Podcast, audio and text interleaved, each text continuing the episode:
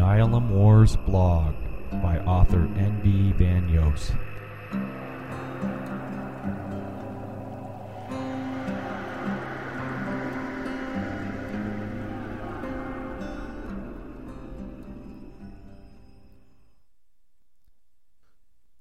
Trophy Patima placed the ceremonial paints back in their pouch and bowed once more to the image of Krak, the god of war. With the intricate war paint completed, he was a formidable visage despite his youth. He had just turned twelve and was on his sacred quest to become a man by facing his fears. Those fears would be formidable, but he would not fail on his quest. His people were primitive by any standard, but they ruled their world as the dominant species. Descended from arboreal creatures, they left the trees to take advantage of the greater food sources available on the ground. As tool development and eventually weapons development evolved, their species rose in prominence and intelligence. Soon, all creatures of the forest feared them and gave way. They were bipedal, had incredible binocular vision, and shed the fur so dominant in other creatures. Tan in color, they possessed small heads with two ears capable of independently swiveling 180 degrees to detect sound from nearly all directions. Their very large eyes were adapted to daylight, but darkness was where they excelled, when hunting was best. Patima was nearly a perfect specimen of their species. Patima's smooth skin was marked from head to toe in the ceremonial colors his people wore when preparing for a hunt or battle against neighboring tribes. His only clothing was a simple loincloth protecting his genitals, and a small belt to hold his weapons. He was free and unencumbered for this quest. Each boy within the tribe must complete a series of tests, each difficult and perilous. Many did not return from these quests, but those that did were welcomed into the tribe as a man and a warrior. Only then would they be instructed in the powerful art of battle and take their rightful place beside their elders protecting the people. Patima had thought about his chosen fear to confront since first seeing the great lizard people when he was only eight. He and his sister had been out gathering nuts for his mother's bread when a powerful light ignited the sky with a roar like thunder. They ran as far as they could and took shelter in a small stand of bushes as a great white monster fell to the ground, spitting flames that destroyed all they touched. His sister had cried, and he held her mouth to keep her sounds from betraying their location. He watched from a distance as the great beast came to rest on the ground, before belching forth lizard people in dizzying numbers. Hundreds descended from the beast's belly, each wearing ceremonial garb and carrying strange weapons. Though fearful, he had wanted to see more of this mysterious beast and its kin, so he released his sister, who ran back to their village in stark terror. He crept closer to the large monstrosity, keeping low in the vegetation to conceal his location on the ridge overlooking the great beast. As he drew closer than he dared, he stopped behind a large dell tree, its enormous branches spreading out above him, blocking the sunlight that might reveal him. He watched from behind its great trunk as the lizard people unloaded strange equipment and supplies from the belly of the great beast. Several of the lizards had broken off from the main group and walked into the surrounding forest. Their eyes were covered in darkness, and they wore large packs on their backs with mysterious devices in their arms. Patima was curious. After walking a short distance, the lizard men aimed their devices into the forest and belched forth green flames of such brilliance that Patima was blinded and fell to the ground in shock. As his vision returned, he watched a towering inferno of fire engulfing the forest around the great beast. He ran as the flames licked at his heels. Large trees, thousands of years old, were ignited in a pyre of horror, and Patima feared he too would be consumed by the strange fire. He shook as he remembered that horrible day when the lizard people had arrived.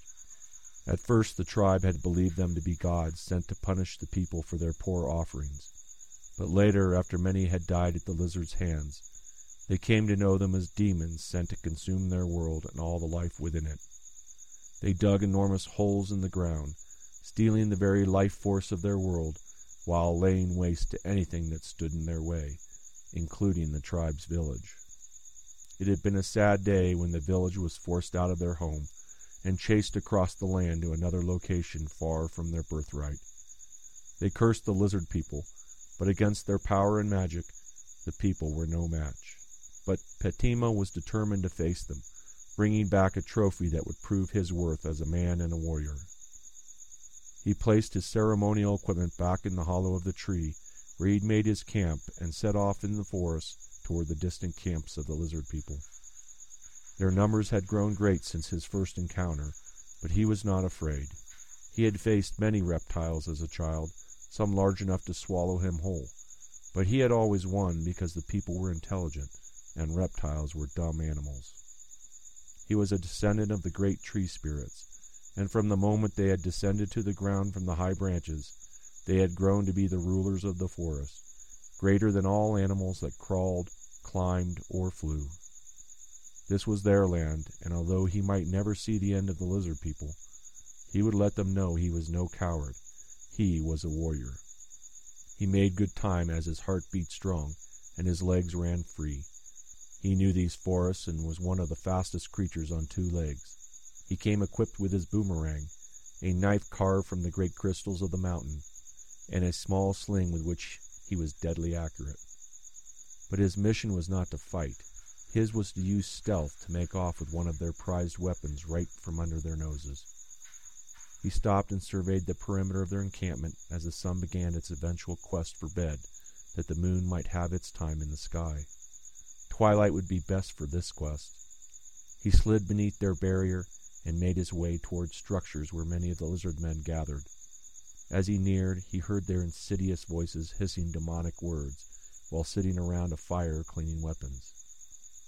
This was his chance, a perfect trophy for his quest. He eyed the strange metallic weapons reflecting light from the fire, and he narrowed in on a small, handheld device that didn't look too large to carry. The lizard men were large and strong, and he was small by comparison. Their weapons could be heavy, and he needed speed to escape with his prize. Convinced the smaller weapon would be manageable, he eased around the edge of the building, trying to still his heart from the pounding in his chest. He closed his eyes and chanted the sacred prayer of fear. Fear is but a feeling, not an enemy. But like an enemy, it can beat a man down until he is defeated by only a feeling. Only an enemy is real, and only an enemy can cause death. Fear not death, for a warrior will rise again to join all the warriors that have come before him. Fear is but a feeling, not an enemy. He checked his quarry once more and determined the path he would take after gaining his trophy. He took several deep breaths and focused.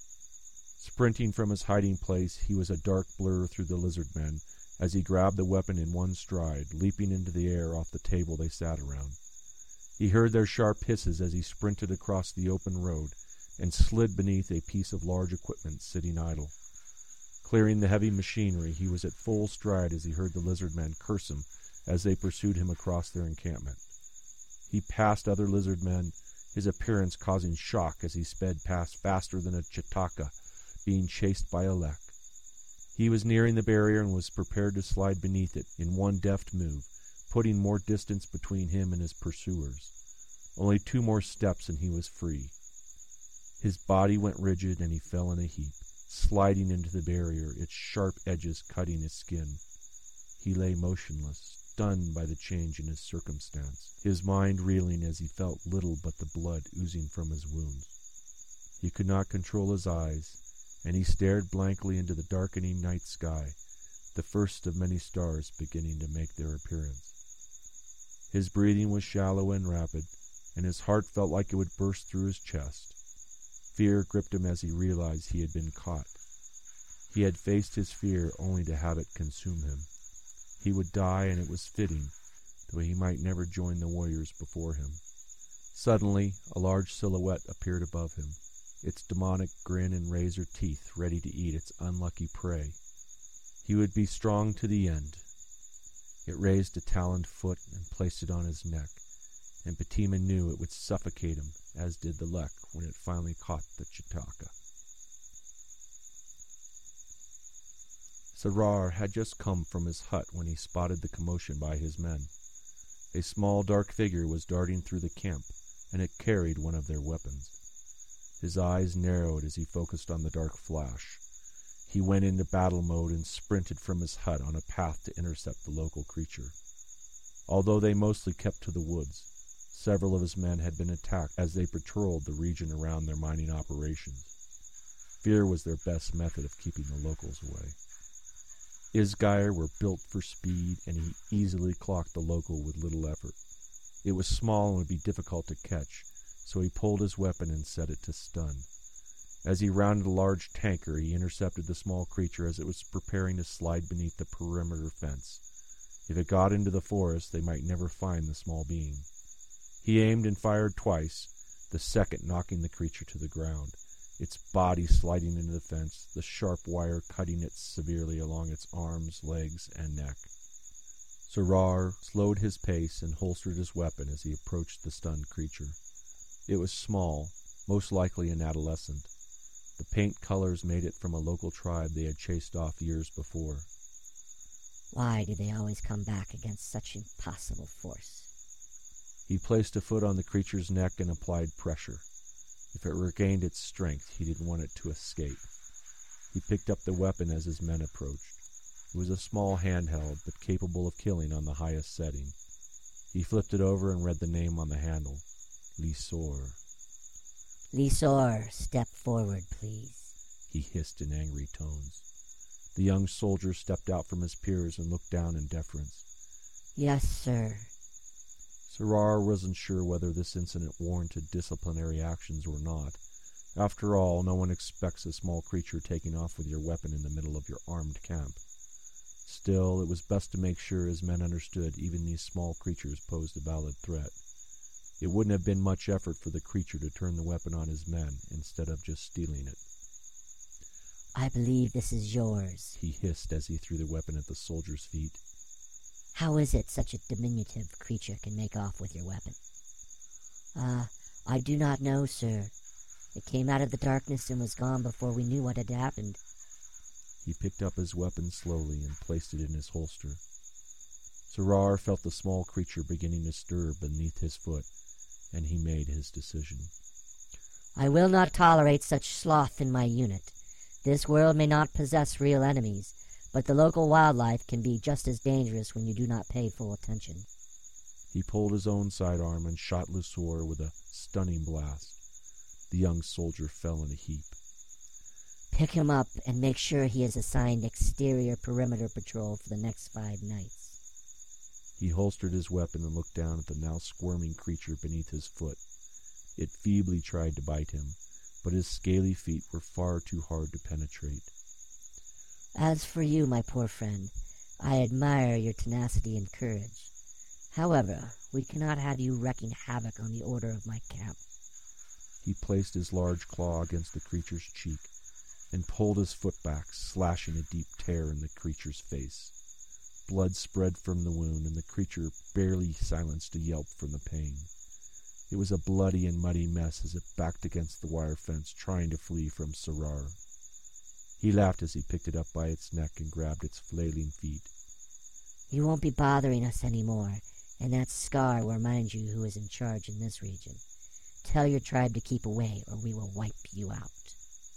He tossed the small creature across the fence, and it landed with a thud on the hard ground. He stared at its stunned form as it tried to recover from a demoralizing capture and release. Run, little animal, run! Sarar hissed through the fence as he brandished his weapon, firing into the night. Patima placed a large hejah leaf against his face to stop the bleeding and prevent infection. He spit blood from his mouth as he limped through the forest towards his village. He had failed but survived. His face was torn badly, and he feared a broken leg as pain shot through him with every step. He had a long way to go, but refused to give up now. Despite his lost trophy, he had faced his fear and lived to tell about it. He didn't know why the lizard had released him, but he suspected it was to warn others who might try such a daring quest. The lizards would step up their vigilance, and any attempt to penetrate their perimeter would be difficult to virtually impossible. But he had faced them and no longer feared them. They were not demons as his tribe thought, but only warriors from a distant land in the sky. He had witnessed his captor shooting one of its own, presumably for letting Patima steal his weapon. He smiled at the memory, but this only caused pain across his torn face. He stopped to steady himself as spots swam through his eyes. He had to keep moving and reach his village before his wounds failed him. If he fell in the forest, he would not last long. As it was, the smell of his blood would draw predators looking for an easy meal. The stars above lit his path, and he yearned for the moon to rise, its brilliant light a beacon he could follow home. He drew his knife and held it tight as he continued to limp through the forest. He might not survive the night, but in his mind he was a warrior. He had faced hundreds of the lizard men and could tell the tale. Perhaps he hadn't failed in his mission after all. He thought about the other boys in the village and knew his quest had been far greater than any they had survived. But he had no trophy like the tooth of a lek or paw of a tear. But he had faced the lizards and lived. As the moon finally peered over the trees, he smiled once more, grinning at the pain this caused. He felt the hot blood beneath the leaf and realized he would wear his trophy forever.